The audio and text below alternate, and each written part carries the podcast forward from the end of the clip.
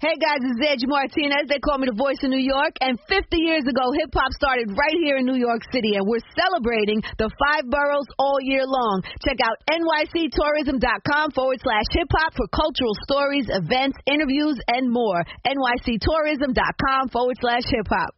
This podcast episode is brought to you by Coors Light. These days, everything is go, go, go. It's nonstop hustle all the time. Work friends, family expect you to be on 24 7, well, sometimes you just need to reach for a Coors Light because it's made to chill. Coors Light is cold lagered, cold filtered, and cold packaged. It's as crisp and refreshing as the Colorado Rockies. It is literally made to chill. Coors Light is the one I choose when I need to unwind. So when you want to hit reset, reach for the beer that's made to chill. Get Coors Light in the new look delivered straight to your door with Drizzly or Instacart. Celebrate responsibly. Coors Brewing Company, Golden, Colorado.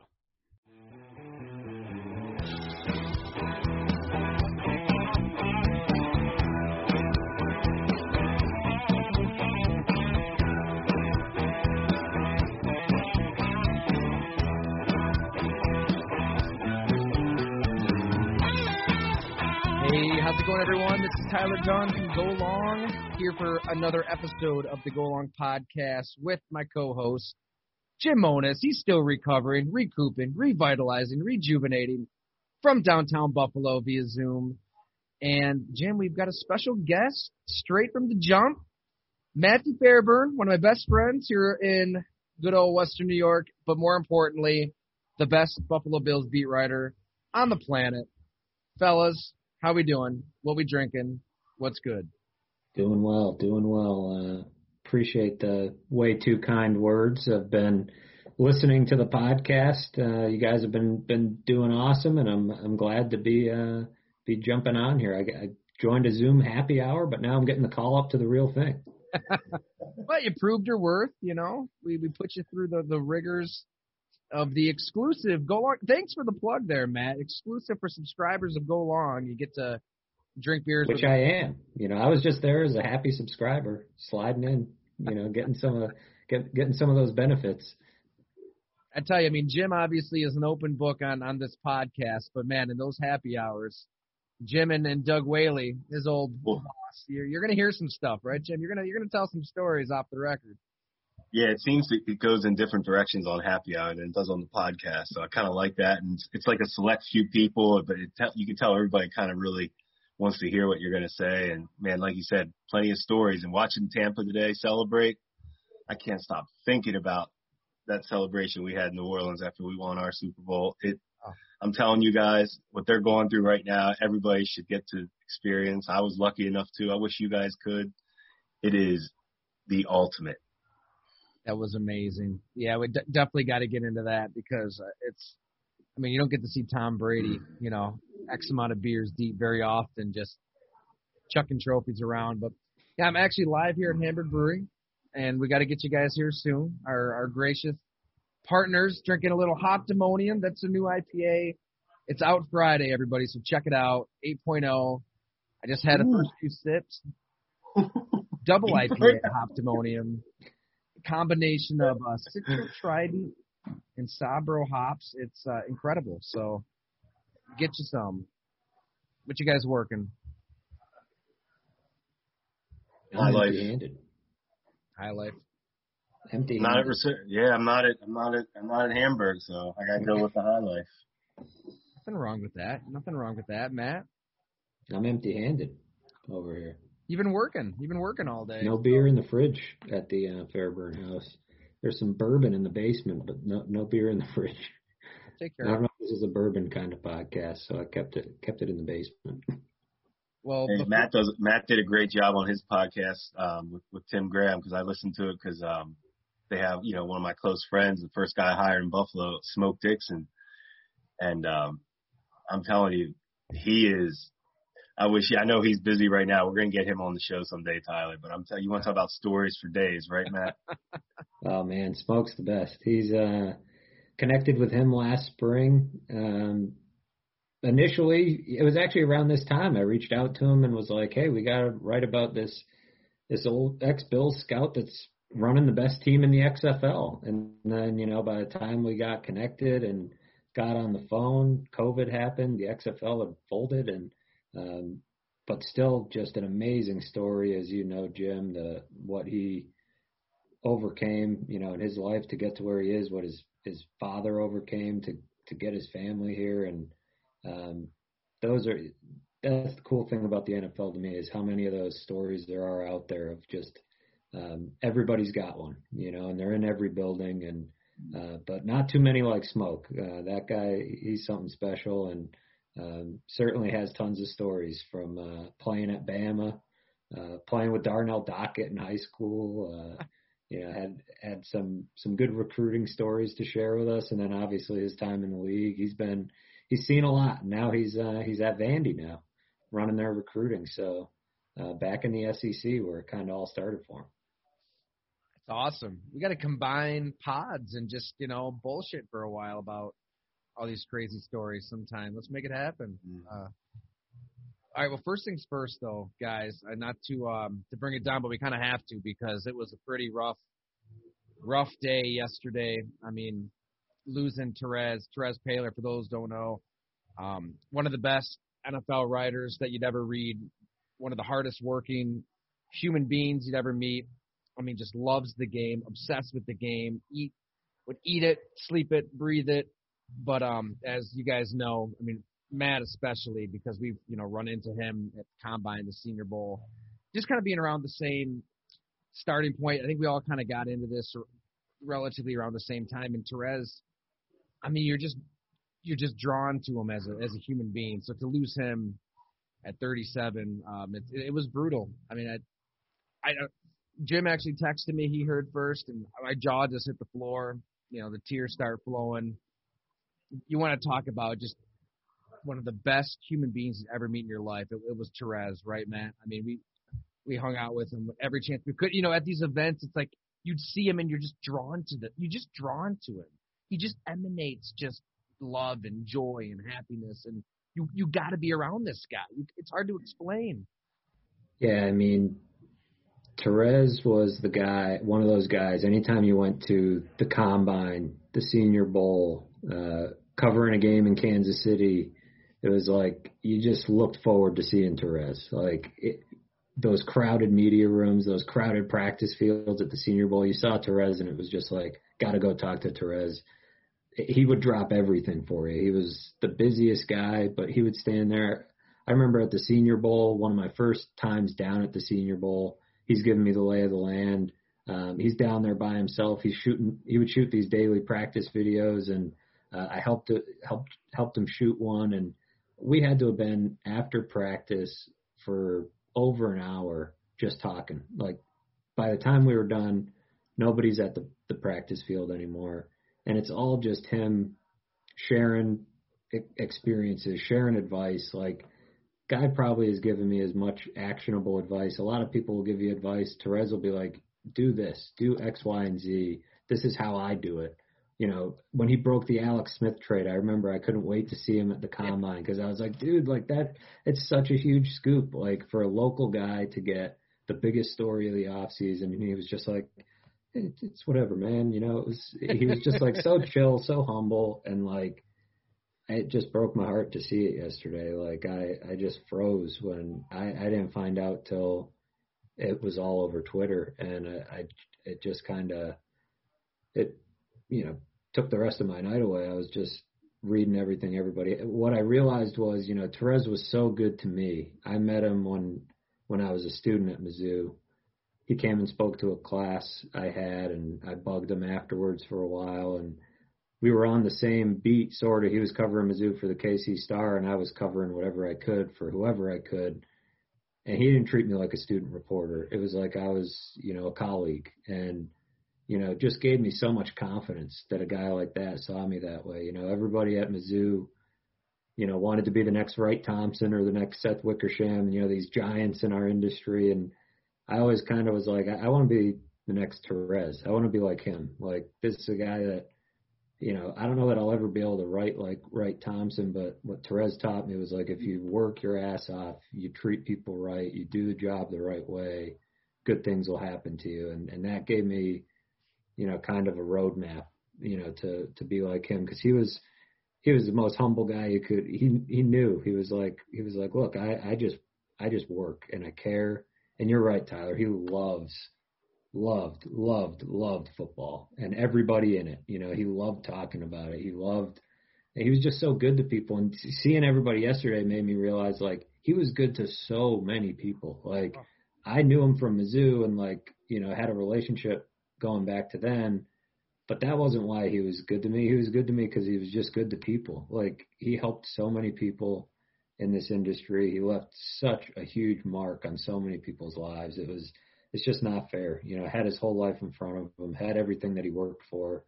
Um, you know, I, I just, I can't stop thinking about his fiance and his family, and um, you know, if we're all feeling this loss, you know, just imagine what he was to them, and uh, just an unbelievable guy. Um, really, the one thing I keep telling myself is like, I got to be more like Terez. We all got to be more like Terez because like he is everything that people should aspire to be. He, he's just he was just awesome. That's the perfect takeaway, Matt. I mean, that that same thought was running through my head all night into today. Like, we just need to all live a little bit more like Terez, because this is somebody who, you know, just last week, you know, he, he's the busiest dude on the planet when it comes to covering a Super Bowl at Yahoo Sports. Previously at the Kansas City Star, nobody knows the Chiefs better than Terez, and they're in another another Super Bowl and I just kind of texted him, "Hey man, you want to hop on our podcast? Would love to have you." I mean, instantly gets back, "Absolutely. When do you need me? How long do you need me? Would love to do it." Boom, does it. No questions asked. How often do we get in our lives just quote unquote too busy for things and just, you know, whether it's friends or family, not making that call, not reaching out to somebody that you should be reaching out to, and it's just like, he just found time for for everybody and it's like you you brought up that Alex Smith trade that he broke, and it's it's wild. Like I can remember exactly where I was when I found out that Terez broke that story because of the guy, kind of guy he is. Like it was Super Bowl week in Minneapolis. My wife Gina was with me. We're at like those indoor roller coasters. It was like the media party. That's where they had it, and it was like, you know, he like just dropped a bomb on the sports world with breaking that story. And I just remember like fist pumping, like, yeah, Terez, yeah, babe, let's go. Terez broke it not anybody else. And I remember Gina's like, what, like, what's going on? it's like, you need to know this guy. Like, he busts his freaking ass, like, more than anybody in this business. He earned every inch he got in, in this job. And, you know, not, not to knock other writers, but like, like, you know, he's in it for the right reasons. Not everybody's in it for the right reasons. He's in it because he loves the game. He wants to, t- he wants to explain the game to people. And you're right, man. It's just not fair. It's just not yeah, fair. I mean, he, it, it, turns to anger. Like we shouldn't lose somebody like Terez. We shouldn't. It just it sucks.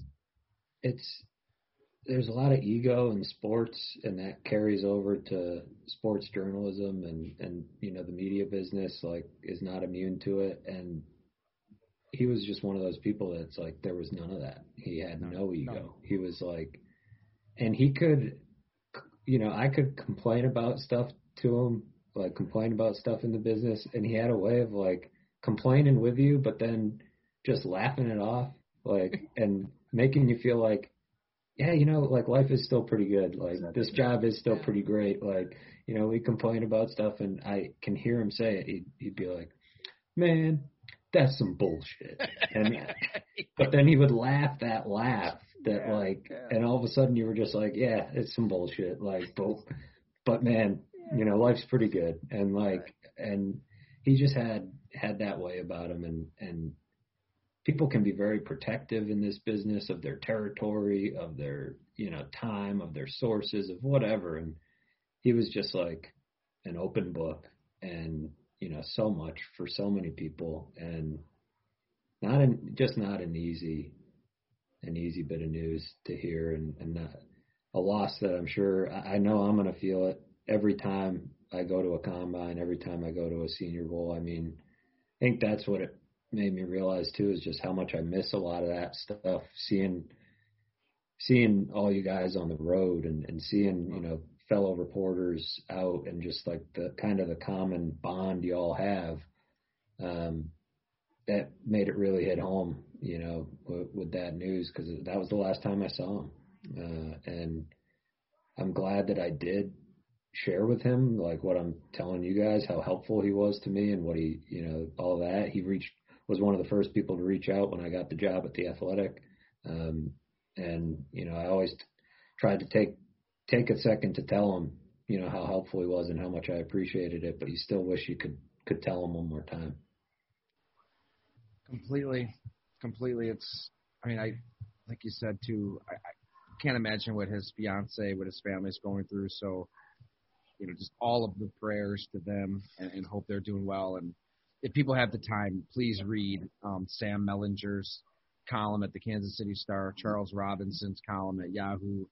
I mean, they knew Terez even more than, way more than we did, and working with him day in and day out. And I just thought they captured just the, the joy and the essence of, of, of who he was. It's weird to even use past tense because I don't want to believe it. But well said, Matt. Um, not even sure how we move on to anything else after that, but you know we've got you on to, to talk a little football, talk some Bills. We'll we'll try to do do Perez, you know, let's do do Terez proud, you know, with with all of our lives day in and day out. But like with with the Bills, Matt, um, this off season, have you have you kind of dove into your coverage and, and how you're going to attack things? And I mean, what what kind of do you think readers want to know right now about the Buffalo Bills? Yeah, it's a it's a new spot for them for sure. You know, it's all of a sudden they're in this cap crunch and trying to figure out how they can they need to get better, right? They weren't good enough last year. They they acknowledge that as magical a ride as they went on the ultimate goal. They fell short. There was a gap there between them and Kansas City and so they need to get better but the the avenues to do it aren't as obvious as they used to be. They can't just throw money at guys in free agency. They can't, you know, they're hoping they can retain all their own guys, but there's no guarantee that they can even do that. And gonna have to hit on some draft picks. Uh, gonna have to make some savvy, smart free agent moves and get creative with the cap. And as Jim probably knows uh, better than you or I. There are some some games you can play with the salary cap to make some things work and, and get things going, but it's also you know people want to say the cap is fake and all this. It's like it's still a number. It's still there. You know they can't sign everybody, so um, it's going to be an interesting off season from that respect. Can they bring back Milano? Can they keep this O line together? do they have to tear the defensive line down to the mm-hmm. studs because everybody they signed last offseason didn't really get it done for them? And they need the space. You know, they need to free up some room. I think they have decisions to make on both lines. And I think that's where everything starts because um, everybody who watched the game on Sunday saw it. You know, that's where that game was won uh, on both sides of the ball. Uh, both lines for for Tampa dominated Kansas City's lines, and made game planning a lot easier for Todd Bowles and, and all these guys. So, um, yeah, it'll be. I think the Bills can get back, but they need to be smart about what they're doing over the next few months because it's this is a different challenge, a different chapter of their roster building that they haven't encountered before. Jim, I want to ask you this too, off off of that point. I mean, as a as an outsider, when I look at the the roster, it, it seems very simple, like those players that Matt kind of alluded to that they signed to like some of these mid-level deals, you know, the, the Addisons of the world, AJ Kleins of the world. It's like, all right, now just even John Brown, throw him in there. You know, get rid of these guys, make a run at Yannick Ngakoue, make a run at Bud Dupree, make a run at somebody who's going to change a game like you saw Shaq Barrett change that Super Bowl. Um, is it that simple? Can the Bills just go do that from a front office perspective?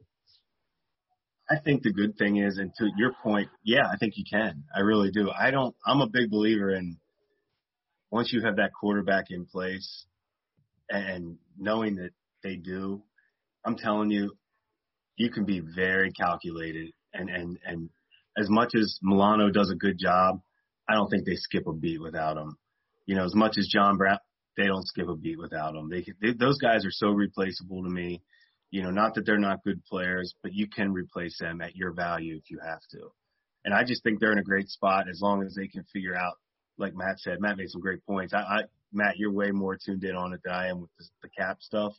But when they get Josh Allen figured out, it this is what happens when you get a franchise quarterback, and this is what happens picking 30th in the you know in the draft now. Like this is what we did in New Orleans, and we hit on like a Mark Ingram late in that first round. Uh, Patrick Robinson, uh, I think the year actually we won the Super Bowl.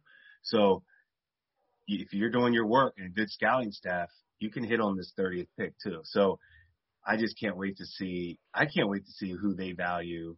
You know, I was on WGR the other day talking about that with tight ends, running backs. Everybody wants those, and I agree. Tight end would be the the monster for Josh Allen.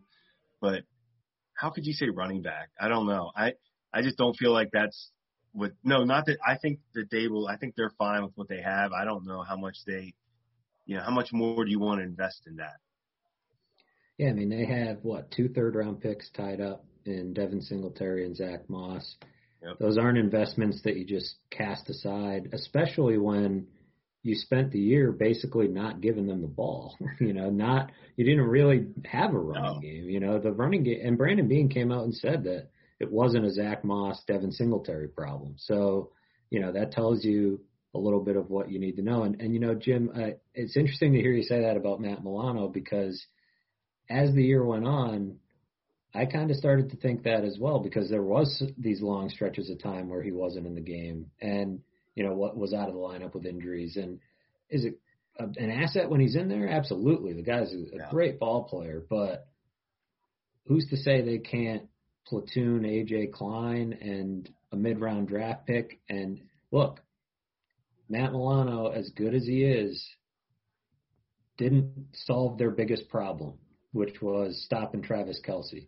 And that's sort of what he's supposed to be able to do as that matchup linebacker. And I think they already sent a signal about their priorities a little bit. They locked up Tre'Davious White before the season. They locked up Dion Dawkins. They signed Jordan Poyer last off season. They're not I at least we learn more every year about their patterns and their behaviors, right? Every year Brandon Beane does this, we learn more. But we haven't seen too often where a guy gets to this point and they get him back. They usually let them get to this point for a reason. Uh, Shaq Lawson and Jordan Phillips last year, um, you know, is a good example. So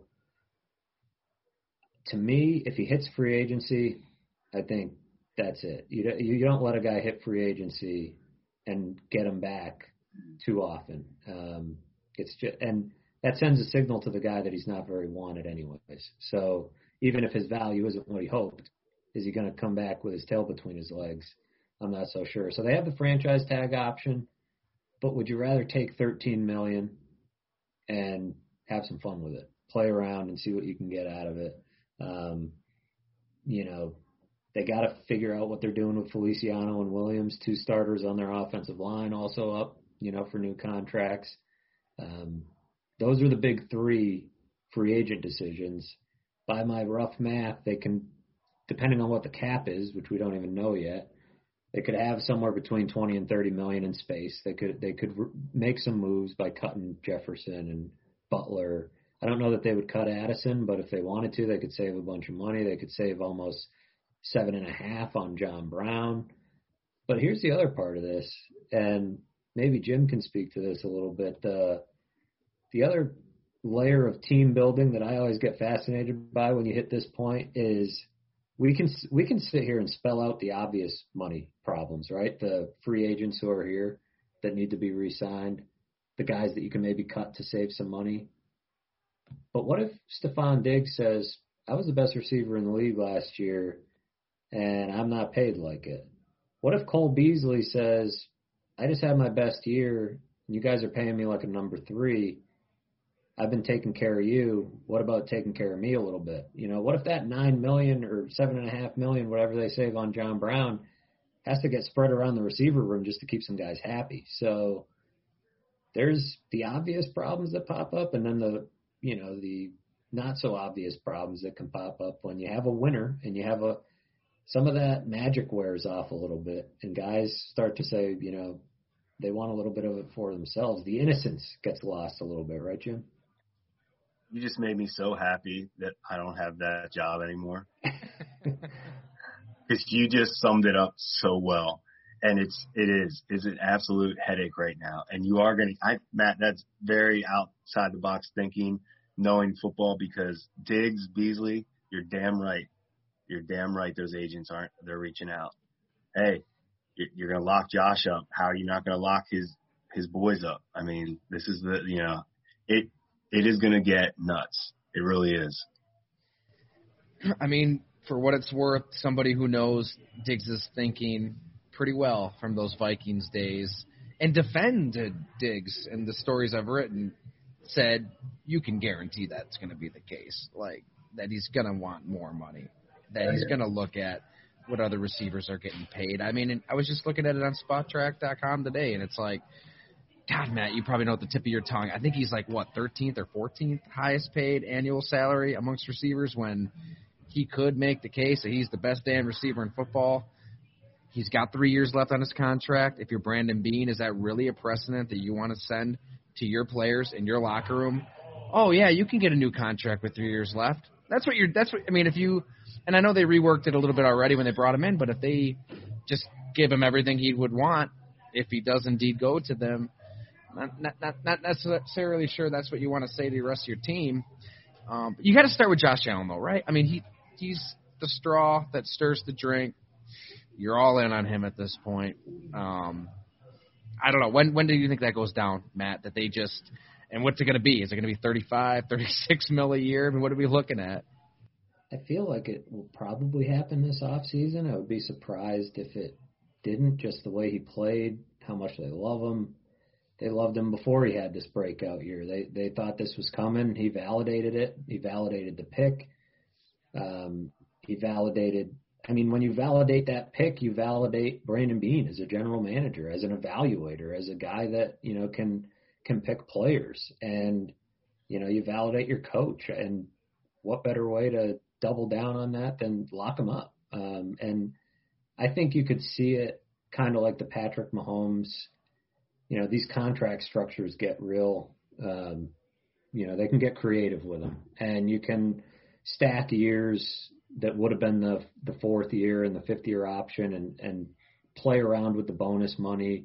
Um, Patrick Mahomes' contract is guaranteed for injury for a while, um, and so at least you know there's all sorts of stuff you can do. He won't get that term, you know, that Mahomes got, but you got to think what 35, 40, maybe even 45 a year which right now, you know, some people would say, oh, if I'm Josh Allen, I wait till the market goes up.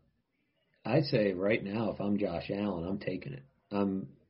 I don't know that, and this is not to say that he's going to regress or that this was an anomaly or anything like that.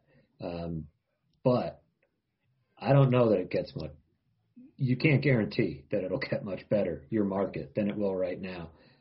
A lot can go wrong. We just brought up some guys that could want more money or guys that could be leaving or Brandon Beane even brought up at the end of the season, he's like, we're probably not scoring 500 points again because a lot went right. We were healthy. You know, there was, you know, that stuff just doesn't happen all the time. So 500 points might not be realistic. So if I'm Josh Allen, I'm thinking, even if you regress a little bit, you know, that it's all of a sudden this question. And I think the Bills probably want to get it locked up so that that's not lingering. And yeah, this is as good as it. Right now, you can make an argument that Josh Allen is one of those five quarterbacks that transcends what's around him. Um, has he proven that beyond any reasonable doubt? Probably not, because everything was really good around him this year. But he plays the position like a guy who can make something out of nothing, and he's a creator. He's he is the mold of what teams are going to be looking for. So yeah, I think they lock him up at some point. Um, so much will depend on the cap, what they're able to do. That Mahomes deal came down sometime in the summer, um, which I think makes sense timing wise for everything to to do it that way. Um, but that is, you're right, Tyler. That is the puzzle, the main puzzle piece that you have to build everything else around. You know, every dollar that goes to Josh Allen in 2021, 2022, and 2023 can't go to someone else. So everybody asks me all the time, should he, you think he'll pull a Brady and take a pay cut and help the team out and all this? And I think, why? why does everybody want these players to take pay cuts? Like, why would he do that? Like, I don't know.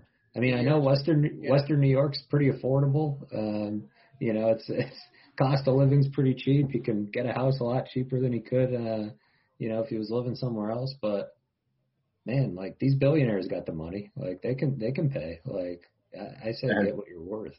The only people laughing harder than us on that question are the actual players because they're, they're. They're exactly right. Look at what happened to Dak Prescott. Like They don't. They that they aren't into team discounts. Not any of them, and they shouldn't be. No. They shouldn't. Brady I- probably isn't. He's probably you know Tom Brady took a discount yeah. for years, but like then he's also got his company on the side, and there's all sorts of well, he's got Gisele, you know, but he's got his company on the side that like there's this weird team relationship with. That it's like laundering money through you know the company. It's like Mhm. so. Um, it's just not something that should be expected the way I feel like it often is by fans. Like, come on, just take the. T-. It's like, especially in football, your career is so short. Like, and quarterback, you hope be longer, but man, like, take every penny you can get because Josh Allen's about to change his life. Like, it's yeah, gonna be. I'm telling you, there's no. I, I don't. I really can't think of anybody that really wants to give the team a discount. Right. Like, It's the Dak Prescott thing is such a good point too. I mean, he just he breaks his leg. I mean, his who knows what's going to happen in Dallas. It's weird. I remember somebody um around the team was saying, "No, no, you know, like Dak's going to resign. Everything's going to be fine because Jerry." Jerry will he'll find a way to get you money on the side. Like you were saying, laundering money. Like ah, you know he, he he's got a lot of money. He's one of the richest people in the country. Like ah, you know whether it's car deal dealerships or this or that. Like I don't know. At the end of the day, it's like your window is so so short in the NFL. It's the most violent game on the planet. You don't know what's going to happen game to game, week to week. It's it's all it's remarkable that a guy like Allen Robinson to me for the Bears is like I mean, he's going out there with the quarterback play that they have there in Chicago, with the offense they have there in Chicago, like risking injury week in and week out. The fact that he gets to this position where, you know, he's entering free agency, probably gets slapped with the tag. Like it's get yours when you can. It's the moral of the story, right? If you're a player, just get it. Get as much money as you can. Um, but you know what? To, to, you guys are both kind of hinting at it here. Like the Bills, they got to start drafting better. Like when you're starting to pay people, I don't know what, what they have in, Ed Oliver. I don't know what they really have in, in Tremaine Edmunds. I mean, the age excuse, you can't use that anymore. Devin White just wrecked the Super Bowl at 22 years old. Like we got to stop hearing about how old Tremaine Edmunds is. It's it's time for him to be a star in that defense. I don't know if he's that right now. I don't know if he's close to that right now. Neither one of those guys. I try on tape watching them, and they they don't jump out. They really don't. I know Edmunds gets some hype. I mean, he does play. He plays so hard, and he does. You know, he makes plays in pursuit, so you notice him a lot and his effort. But he misses a lot of tackles. He gets run through. He is not a take on guy. Oliver, same deal. I mean, he gets pushed around. You already know his his limitations. And I just haven't seen him win consistently enough. I mean, it's all about just jumping the snap for him. That's about it. I mean, he's physical, but I mean, he's just so little. So I, I don't know. I, I feel like those two are being hidden a little bit with the success and, and what, how Josh is dominated. But I think those two are hiding some. I don't. I don't know what. I'm not. I haven't seen it. yeah, they're not no doubt second contract guys, right? Like Tre'Davious White was like, you have to have this guy back. You know, premier position, and all these guys to an extent play a premier position. Like I would say, three technique defensive tackle in this Oh, yeah. defense is a premier Yep. position in the oh, No. NFL. Period. I mean, look at Aaron And where they took him. Where they took Right. him. That's right. and that was the name that got thrown around was Aaron Donald, and that's a hell of a bar because Donald's probably I don't know maybe the best defensive player ever. I don't know. Like I mean he's he's on his way. Like uh, playing in a no defense league, he's an animal. Um, and Oliver's not quite there now. Like does he take on double teams? Does he generate some pressure? Yes, he does. He's he's a good player. He's fine, he, but he's not changing games, wrecking games. Mm-mm. Um, and you know maybe he needs another guy next to him or this or that, but that is part of the point. He's not the one that's you know causing all that. And Edmunds, I mean, and this ties into the Milano thing. You know, are you going to pay both? And can you pay both? You probably can, but you have to sacrifice somewhere else. And yeah, I think you would have to, even if you're the Bills, I think you would have to look at Tremaine Edmunds and think it'd be nice if this guy was a little bit more of a no-brainer right now. You know, he I thought he played well against the Ravens, one of the better games I saw him play. But the week before, Darius Leonard, who got taken the round after he did, looked a hell of a lot better than Tremaine Edmunds did. And that's part of the trouble with this trading up, giving up picks to go get a guy that you got to have. He better damn well be worth it. And you can't pay 13, 14, 15 million a year, whatever Tremaine Edmunds is going to demand for a guy that's going to be that we're going to be debating about. You know, a guy that's you know just not changing games. So big, big years for those guys because, like you guys pointed out, all these questions you need to fill in with your drafted talent. And from 2018 on, there's a lot of question marks. There's guys that are making plays in spots, but you look at the big pieces. I mean, Josh Allen, home run, like nailed it. Everybody else who's making plays and changing these games, trades and free agents. Um, you know, a lot of these guys. Uh, Tre'Davious White drafted in 2017, Dion Dawkins 2017. Uh, from 2018 on, there's more question marks than there are hits. And, you know, Brandon Beane said it. He's like, we need to draft well these next few years because Micah Hyde's getting older. Um, you know, they still need a number two corner. Maybe Milano leaves. Like, maybe you got to fill in some holes on the offensive line. This was a weird thing I noticed from doing some research. They've drafted three offensive linemen since 2017. Dion Dawkins in the second round in 2017, Cody Ford in the second round in 2019 and Wyatt Teller in the fifth round in mm-hmm. 2018. Wyatt Teller, yeah, he, he's a damn good player. Um, not on the team anymore. So I don't know. You got to invest in up front. Now they spent a ton of money up front, but the problem is all that's coming due, and they can't afford to continue to spend that way. So you got to hit on some picks and and keep finding some values so that they can you know, they're trying to hold this all together, and why not? It, it was great this year. Um, but like Jim mentioned with the Saints all those years ago, like you need those impact players to in on their rookie deals and time it all right. Those are the teams that make magical runs. Yeah. I mean, who scares you on that front seven? I mean, who who terrifies you if you're an offensive coordinator? Like the best player is still Jerry Hughes which is he's okay, you know. He's still the best player on that front seven, and he's the longest tenured Bill. You know, they've they've had him since Doug Whaley pulled off one of the great heists uh, of our time, trading Kelvin Sheppard, who I believe is now a coach somewhere, not in the league anymore. Um, for Hughes, great great trade, but like yeah, all these, and they have tried. They spent more money on the defensive line than any team in the NFL this year. Um, so, you know, they've made it.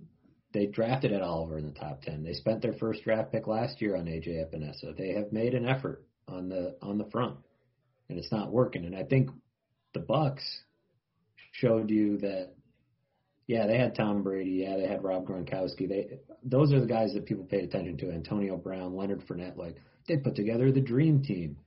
You know what else they had? Shaq Barrett. You know all those guys. In, all those guys in the secondary.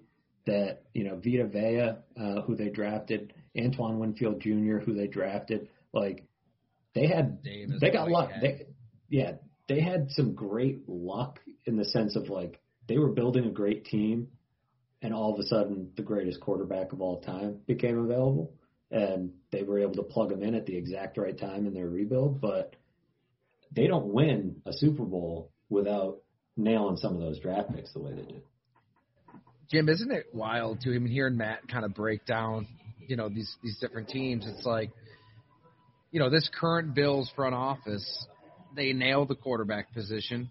Everything else, you know, pretty hit or miss. I mean, you guys had your trials and tribulations at quarterback, and you nailed a lot of other stuff. Like it's, I mean, quarterback is so important. I, I get it. It's just it's just wild to me on like the hit, the picks that you hit, or the positions that you hit, and the positions that you miss, and how it leads to wins and losses. Like what when you're trying to figure out what to prioritize, what's that thought process like? You know, and that's the thing. We sit there and talk about these deal like we also had that Shady McCoy for Kiko Alonso deal. Yeah. You know, you, like that was a heist. I mean, you know, Kiko was a good and people player. It wasn't like nuts at the time. I mean, people Oh. criticized that trade big time. we're like if we don't have I mean, we needed a star. Like we just needed a star. Like, you know, let's get a star in here and see what happens. But like at this this stage for the Bills right now, I'm telling you, I believe in Brandon Beane and, and you guys, I know Matt, you talked to him, but it sounds to me like he's very self aware of the situation too. I like hearing that a lot. You know, he, he knows there's a lot of work to be done and he knows that there's pressure on them. This now you do have the quarterback. So guess what? This is your this is your window's officially open. You know, and we know how they don't stay open long. So you can't mess this up. I mean, really. And and honestly, I really think they're up for the challenge. And yeah, everybody has hits and misses, and the Bills certainly, you know, as I'm sitting there with Edmunds and Oliver, yeah, they're okay players. You don't even want to say they're misses, but they're not necessarily hits. But it's this is their time now, and and they can't even have they can't have misses right now. Like they they need to be very very calculated. One thing I'd add too is I think you know watching that Super Bowl, a big part of this too is what what is your identity as a team. So you know Tampa Bay, okay, yeah, they just clobbered Kansas City. I mean they just punched them in the jaw again and again and again, so Kansas City couldn't take it anymore. But they they could just run the ball and work off play action, and I'm sure they would have settled for those short field goals if they had to. Because guess what, they've got the defense to do it. I, I mean, it just it, it seemed like the Bills in that AFC Championship game, it, it, it was almost like Sean McDermott was in an identity crisis. I mean, he was trying to kind of coach that way. He was coaching like he almost had a Tampa Bay like roster that could lean on a defense, that could run the ball, that could you know win with a field goal here and a stop there. When that's not what you are. I mean, what got you there is throwing the ball all over the place you know, winging it to Diggs, to Beasley, to John Brown, to, to all these weapons, and taking chances, taking risks. And at that point, you better go down swinging. You you better you know go for the knockout, as Doug said, you know, on our podcast right out of that game, or or you're gonna lose. So it's like it starts with Sean McDermott getting his hands on what kind of team are we going to have here, and how how are we going to win? How are we going to attack that moment in that game the next time? And you know, more than any roster decision and who they sign, who they let go, maybe that's most important. Because I, I tell you what, I mean, I mean, Matt, you're way more connected with everything than than I am, obviously at this point. But listening to Sean McDermott's press conference, um, I, I didn't come away thinking like that he would really change much at all. I think he regretted one of those. At the end of the first half, he said he wanted to go in with morale. I mean, morale to me is going for it, scoring a touchdown, and trying to win at freaking Arrowhead and, and shock the world. Like, do you think that he'll have that epiphany at any point and change his ways? Because maybe that's the difference between this team winning that game, losing that game, being a Super Bowl champ, not being a Super Bowl champ. Yeah, you know, I thought he did for like most of the season. They were one of the most aggressive teams on fourth down. They No doubt. were, and they were one of the most pass happy teams in the NFL. It was like they did learn their lessons. You know, Sean McDermott had grown as a game manager. They were sharp, and then in the most important moment, in the most important game, they turtled. You know, and they did it in both games. I felt like against the Chiefs, uh, just badly, badly outcoached to the point where, uh, as badly as the Bucks outcoached the Chiefs on Sunday night. Like I think there was, you know, there's always that element of these games, the matchups and the chess match, and the way these coaches can really flip a game sometimes. And I just think, you know, that first matchup against the Chiefs, way too much in their head. You know, way too much with the we'll just let them run for 250 yards. Well, you know, it, was almost just content with being hanging around and keeping it close. That's what the end of half field goal said to me was like, well, we got to put points on the board for morale so that it, like so that it's close, so the score is a little closer, so it doesn't look so bad. But it's like, Oh, yeah, there was not that belief that you're gonna make it. I mean, it it felt like, you know, in that first game, well, we're okay if they run the ball and we can just hang around and maybe get lucky at the end. I think you got to have a little bit more of what you're talking about, that conviction in your identity and willingness to lean into it, but you also need some counter punches. And they kind of just had one punch, one speed that worked against basically every team in the NFL, but it didn't work against the one that, that mattered. And they didn't have the defense to back up some of that conservative play calling, and they didn't have a running game to turn to. You don't need to have a 50-50 run pass split. Like 70-30 in the NFL towards the pass is fine. Like you, you can be pass happy. But when you run the ball, you need to be able to do it. You, you need to be able to convince teams that you can at least pull it off. And they didn't have that, especially when Zach Moss went down when he was finally getting going. They didn't have it. And so, yeah, there's a little bit of the, now they're fortunate. The coaching staff's all coming back. A big part of that aggressive identity on offense, Brian Daboll, he's back. Um, to Jim's point, you know, they need to hit on draft picks. They need to do all this. Their scouting staff is back intact. Nobody got hired away to be a GM. Um, so they've got a good group. And I think, Mm-hmm. I think, um, Brandon Beane is very self-aware to Jim's point of him, of his team and himself, where he needs to get better and, and where, you know, he's messed up and willingness to turn the page when he has messed up and admit when he's messed up, which I think is a commendable trait. No doubt. Sean, Sean McDermott is that way to an extent, but there's certain parts of him that are really rooted in who he is and kind of how he is. And when it came down to it, and it really mattered, he he reverted back to that. And I don't know, it's a fascinating. He's a fascinating coach. He really is, like in a lot of ways, because he's not the mold of a lot of these coaches in the NFL that you see now and I think it works to a large degree, but in some key spots it's it's let them down. A team takes on the personality of their coach, especially in moments like that. Gun to your head, Matt. Sean McDermott or Brian Daboll, who are you keeping?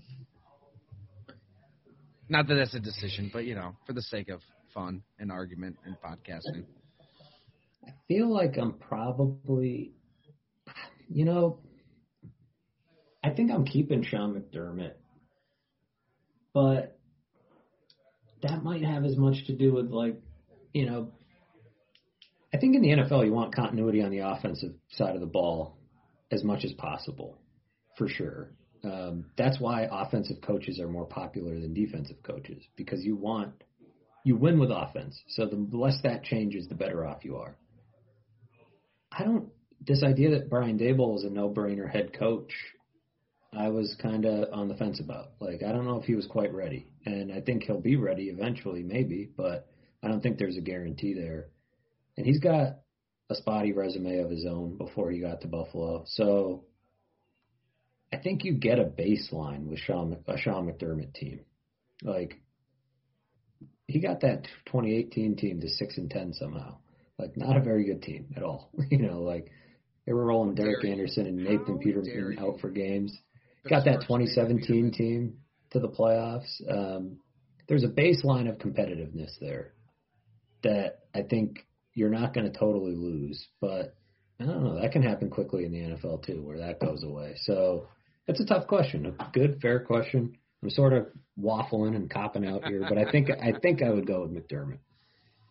Well, you know, as Jim would know, and I'll let him dive into any details that he would like to dive into, but there's also the fact that shit was pretty terrible pre McDermott in terms of work, the Rex Ryan era of Buffalo Bills football, and I think he cleaned up a lot in terms of culture, in terms of foundation, and usually I roll my eyes at those words and think they're pretty meaningless, but he, he you know, he like you to your point. I mean, he did he has this baseline of competitiveness that, you know, that, that there was that little stretch there where they got blown out by like the Saints and the Chargers, but since then they don't really like just completely get blown out. They don't have those letdown games, and that speaks to head coaching. So I don't know, Jim. Like, what do you think?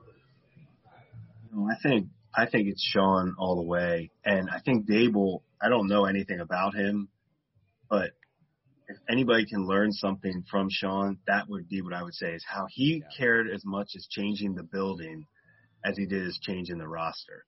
Like Sean was prepared. He knew that this building needed flipped. That it did. I mean, it needed. We all needed, not just us. Like they got rid of a lot of people, and all the people they got rid of, I, I promise you, including us, was they made the right decisions. Oh come on, get out! I'm just here. saying. I'm saying. I really believe that because you have to have it synced up at the top. And Brandon and Sean are synced up together. You got the owners in place. Now you got the quarterback. So to me, you have those four things, you can win a Super Bowl. And the Bills are that's that's that's how they're constructed at the top. They finally hit on the four things.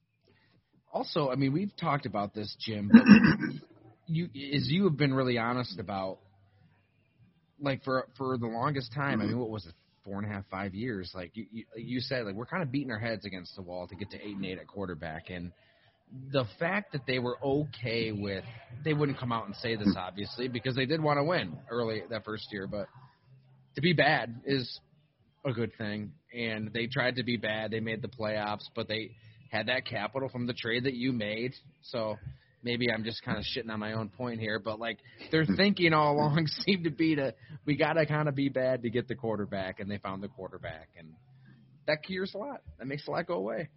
Yeah, you either got to be bad or you have to have just a boatload of picks, which is hmm. that was Brandon Beane's thought. He got in there and he's like, well, not only do we have to trade some of these guys because they don't really fit, but like we got to trade some of these guys to get some ammo because if we're not in the top ten, you know, what would have happened if the Bucks hung up the phone on that trade? You know, what would have, you know, it's like getting up there.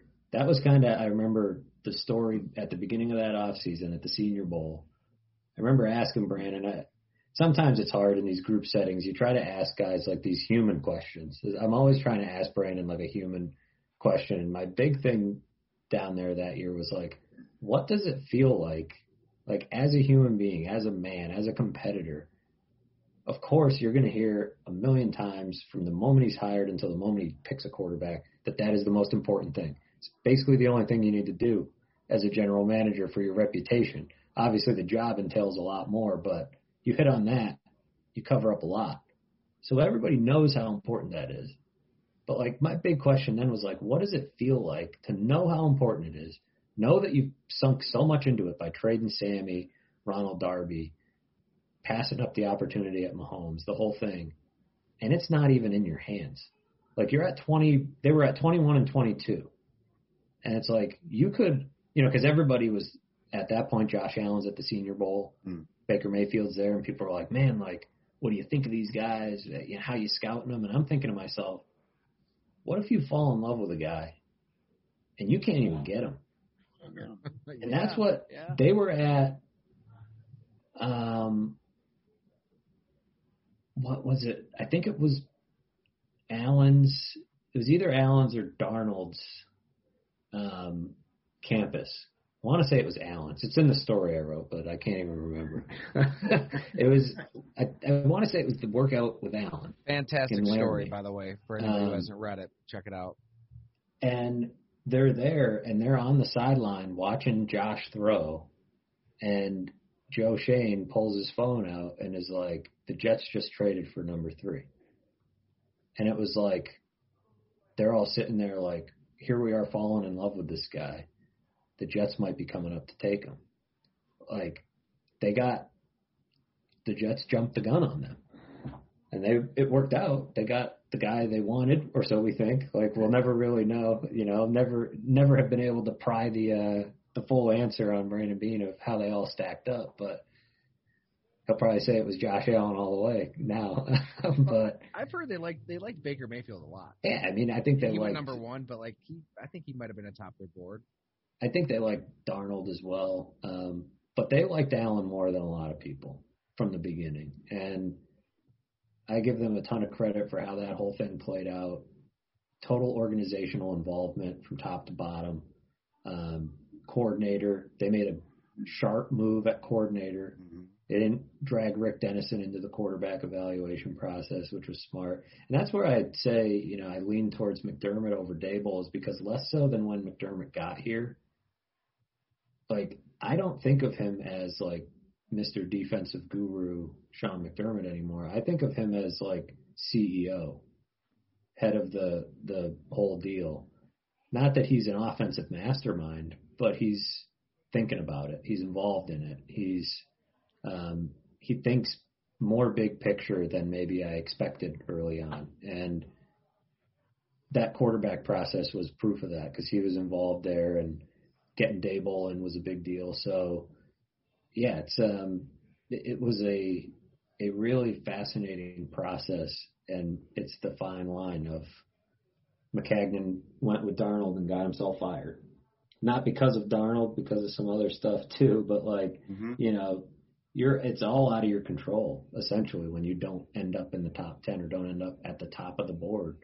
Um, and what a fun off season that was to cover because they had to do some crazy things to get all the way up there. Trading Cordy Glenn, uh, trading Tyrod, which kind of became a piece of a separate trade, but like Yeah, Brandon Beane played it like we all say teams should play it in our head when we're like, oh, just trade this guy, get this pick, get Yeah. this Yeah. pick. And nobody ever really does that, but he just did it. He was just like, yep, screw it. Sammy Watkins, see you later. Like, you know, like, that Cordy Glenn trade too. I mean, that doesn't get talked about enough. I mean, there. I just remember that was kind of right at the end when I left the beat and went to Bleacher Report, but there, not a lot of great things said about his work ethic, and I think that it, I don't know if they had a sense of that. I mean, maybe Jim could chime in too, but like there. I think that was a player that they could move on from at that point. You know, I'm, I'm not sure if that fire was really burning in him uh, post contract as much as pre contract. Yeah, I think that's accurate. Cordy, Cordy was, you know, he did everything that he had to do to stay on the field, be in shape. You know, he was so natural, gift, you know, gifted as an athlete. So, and he's just a big guy. And but he wasn't like your, not like some of these big linemen that just want to get in there and just get after it all the time. And it, that's not him. That wasn't. And and I'm sure Sean, I'm sure that was on the, hey, we need we need the grinders. We need the grinders. So I could see that being part of. Sammy, Darby, those guys weren't necessarily the nastiest grinders in the world. You know, they, they I, I see where you know I see where he was trying to get rid of some guys. Darby, Yeah. Darby's like a good. Darby's a really good football player. I mean, he, he's Yeah. you know he's a really good football player. But I was shocked that that they got rid of him. I just thought the corner like that. Why would you mess around with a young corner? But add value. And Yeah, I yeah, think no, they knew what they were doing. Yeah, Right, they like knew what you're they were doing. You'd love Those to guys were good players.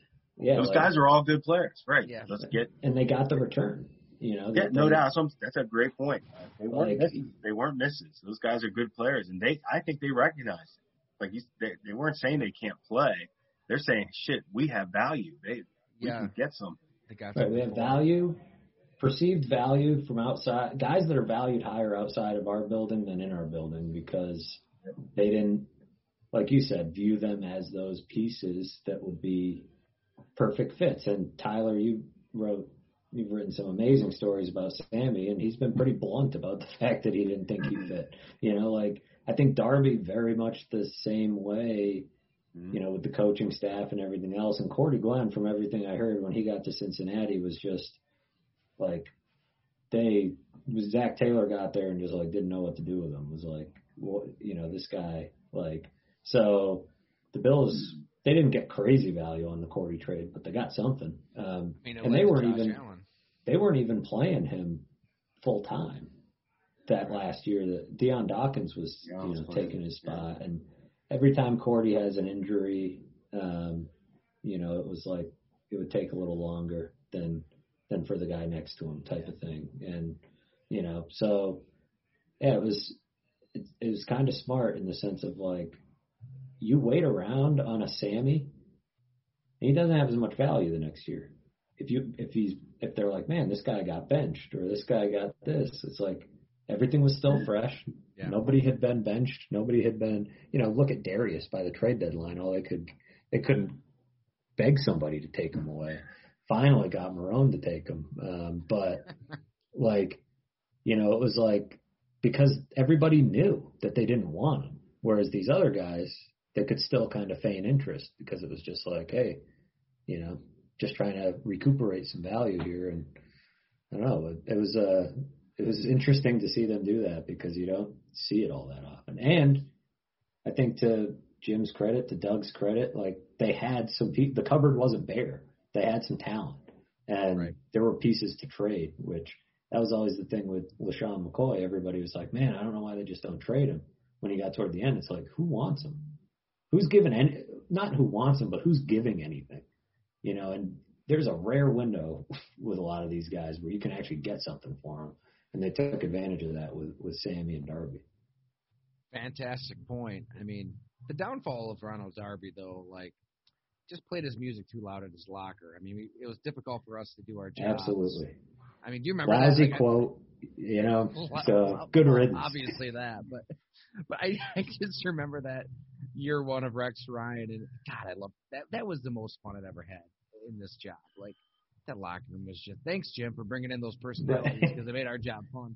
But like I can just remember like talking to Duke Williams like at the next locker, and Ronald Darby is just blasting like obscene lyrics, just like uh, these insane songs, and just on just on purpose, you know. Why not? But Couldn't get him to say more than two words if you put a recorder in front of his face. Ronald Darby. He was like It was difficult. It was very he was difficult. he was a different different guy. Uh, But everybody else was amazing in that in that locker room. It was incredible. Especially Robey. Coleman, top of my list. Uh, absolute gem. Absolute best. Boobie Dixon, you know, a great find uh, by Yes. by Jim Monos uh, Yes. and the the Boobie. gang. I, hey, we loved him. That I don't know, coaches. He drives coaches crazy, but I'm telling you, he's so good. He's such a good player. Such a good dude too. I love talking. Such a good to dude. Yeah. Such a good dude. Robey Coleman, Jim Schwartz had the best compliment with uh, Robey. He said, uh, if he and Mario Williams or Robey Coleman, if he had to fight one of them, he would fight Mario because he said there's a chance. He said there's a chance maybe I hit him and he quits. He said Robey. He said there is no way I'm fighting that guy. He's like he would he would never like and that's just his mentality. Yeah. Like The slot god. Yeah. It's. Yep. I mean, it was he. He wasn't shy before that Super Bowl when we chatted about Tom Brady and wanting to treat this like the Bronx Tale. You know, when that biker gang is in the bar, they just beat the shit out of him. You know, up and down and. Uh, you know, I'm, I'm sure the Rams weren't happy with that honesty out of Nickell Robey Coleman. I, I had a had a nice conversation with the media relations official that week in Atlanta at the Super Bowl, and Nobody likes honesty. Well, you know, you know, it's, the thing Not is, from their players. it's like, why not just like feed off of that? Like he, I, I thought Nickell Robey Coleman, he nailed it. If you're playing Tom Brady, if you're playing the goat, you got to hit him between the eyes. That's basically what he said. We're, we're going into a, back alley fight, and we're here to beat the shit out of you. And that's what's going to happen. Here it comes. I mean, we talked for probably a half hour in L.A. that week, that week before Super Bowl week. We were just sitting in sitting on the practice field. It was just me and him and the guy cutting the grass, basically. And it was I don't know, 25 or 26 minutes, and about 15 of those minutes was Nickell Robey talking about Tom Brady and the Patriots, and it was, so nothing was taken out of context. I can promise you that. And um, I've Yeah, talked to him, like- so I know nothing was taken out of context. Right. Like I'd go to him he's the best. He's the best. every single Wednesday. Be like, "What are you seeing out of this quarterback?" Well, man, he can't throw it outside the numbers. he can't do this. It's just like I'd be like, just open my notebook and hit the record button and be like, "All right, Nickell, spin spin some yarn for me this week." He was, and Perfect. I think you know part of the, what's I find interesting about that team, 2014, it's like how many of these guys are still in the league, still hanging around, Yeah. still like Right. some good players, you know, like A Mikel. and, you know, they're they're hanging around. They're not stars, but they're they've carved out their spot and in a league where I don't know, it makes me feel old because that's already a long time ago. So, you know, like Oh, I know. seven right? years ago was my first uh my first year 2014 uh, jim schwartz jim's bringing back some memories with jim schwartz man that guy he was Which a is he was a he was a treat man like, He was, is. uh, He is like nobody. I'm my favorite thing about the jobs I've had are some of these coaches. These guys, I'm telling you, they're whacked. They're so weird man like jim schwartz Whack. is just such a weird dude like back then i could get like the coordinator one on one like they do like the press conferences now back then like it was just like if you ask for him you can have him and Right. Jim Schwartz, I would ask for him, and he. There was one time we were on the practice field talking. We're like the last ones there. It was after that he got carried off the field, and Oh, I asked him. I asked him about it, and he was like, he was like, I don't know what you're talking about. I was like, that one must have meant a little more last week. Kind of seemed like you were pretty fired up. He's like, I don't know what you're talking about. I'm like, you got carried off the field. He's like, eh, it was it was nothing. And we get done talking, and there was a long walk back from the stadium to the locker room. And normal people, normal humans would like we would just turn the recorder like Nate Hackett and I would would chop it up, right? And we would talk like just a couple of guys. Jim Schwartz, I'm like, all right, Jim, like, appreciate it. Thanks for your time. Turn the recorder off. He breaks into a jog. It was like he was running away from me. I'm like, and then stops so that he's like awkwardly 15 feet in front of me walking back to the facility. And I'm just like, I'm like, what are we doing here? Like, this, this guy is Yeah. weird. Always wearing his shades. Uh, always, he's just good coordinator though. Such a good coordinator. He was. Matt, you're phenomenal. That was good, Matt. That was. I'm telling you, you're I, I dialed don't in want to the cut you off, but like, I mean, it's, I mean, really, what else do you want to hit on here? Like before you tell everybody what you're working on. I I got nothing. I, my tank is empty. I, I, I left it all out on the field for you guys. I uh, You gave it 110 percent, I'd say. You know, I think you laid it out there. I appreciate you guys having me on. It's uh it's easy to to talk football with you guys. Every time we we Yeah, get it's cool. together, every time we jump on the phone, it's like, you know, like when I call Jim up and it's like, you know, 45 minutes later, he's like, wait, what? What did you call me for again? You know, like what were, you know, what were we going to talk about? Like it's like, I don't know, it's just fun talking football and. uh you know, it's the the funny stories. It's the people, right? It's the it's the quirky Totally. personalities, the people, the way it all fits together. It's a it's a strange, funny, funny world, the NFL, and uh, it's it's a fun one. We know you're busy, but we're gonna make you a regular guest with uh, with Doug Whaley. I think you I think you've earned your way into the go long rotation. That's good company. And I'm just mad you didn't come down here to Hamburg Brewery. You know, I knew it was 50-50. You were a busy guy, but we could be, you know, drinking some Hoptimonium here. It's their new beer coming out Friday. You know, I just cranked open a. I don't know if that's the right verb there. Just opened up a third double IPA, and uh, it's good. It's good. So we got to get you down. We'll Struggle with your verbs after a couple hoptimoniums. Well, that's the thing. You have three of these, and you just you, you don't even know what you're saying. So, I think that's you know a, a good sign that it's a good beer, right? I mean, I'll Might be, make the podcast even better next time if we're all that's you what know happens. You got to get cracking juiced up. a few of those. Oh, we yeah. thought Doug was going to come up here. We thought that was going to happen, and then we had some Yeah. scheduling conflicts and, and such. But maybe we get all four together. What do you think? That'd be Worth beautiful. it. It'd be worth it. All right. Beautiful, Matt. What uh, what do you got coming? Are you keeping it a secret? What, what can folks read right now? Well, I feel like in Ty Dunne fashion, I should keep it a secret. That's the Ty Good. Dunne I taught you never, well. never, never tell well. anybody what you're working on. Uh, That's got right. some fun, uh, some fun features coming this off season. I got one, one cooking after a good convo today that um, I think people will enjoy. Trying to, it's a fun time in the NFL because yeah, we have no access, but that just means the people who get it it No means a little more. So that's my hope, anyways. Is I'm gonna, you know, maybe some of these agents will will help us out a little bit more these days because uh, there's no combine. We can't bug them there, so Right, we gotta right. bug them on the telephone. But yeah, lots of free agency coverage coming. Um, but some good player profiles, and I got to get caught up on the draft. I'm behind. Usually it'd be like October, and I'd be busting out my draft uh, notebook, but not this year. Uh, I had an actual playoff contender to cover, so I'm looking forward to diving into the draft because that's one of my favorite times of the year. Well, if you haven't subscribed to the Athletic, do it for one reason and one reason only. Matthew Fairburn. Um, that's why I subscribe, and that's why you should subscribe, and it will help Matt out. Read his stuff. He's the best. He'll be on this podcast again. Thank you so much for carving out time. Can't wait to see you in person. It's been too long. No, thanks for having me. Awesome. Thanks, Matt. And Jim, you're cool too. You're, you're Nice. You're you're a good man. Go Atlanta Hawks. Atlanta Hawks plus four right now.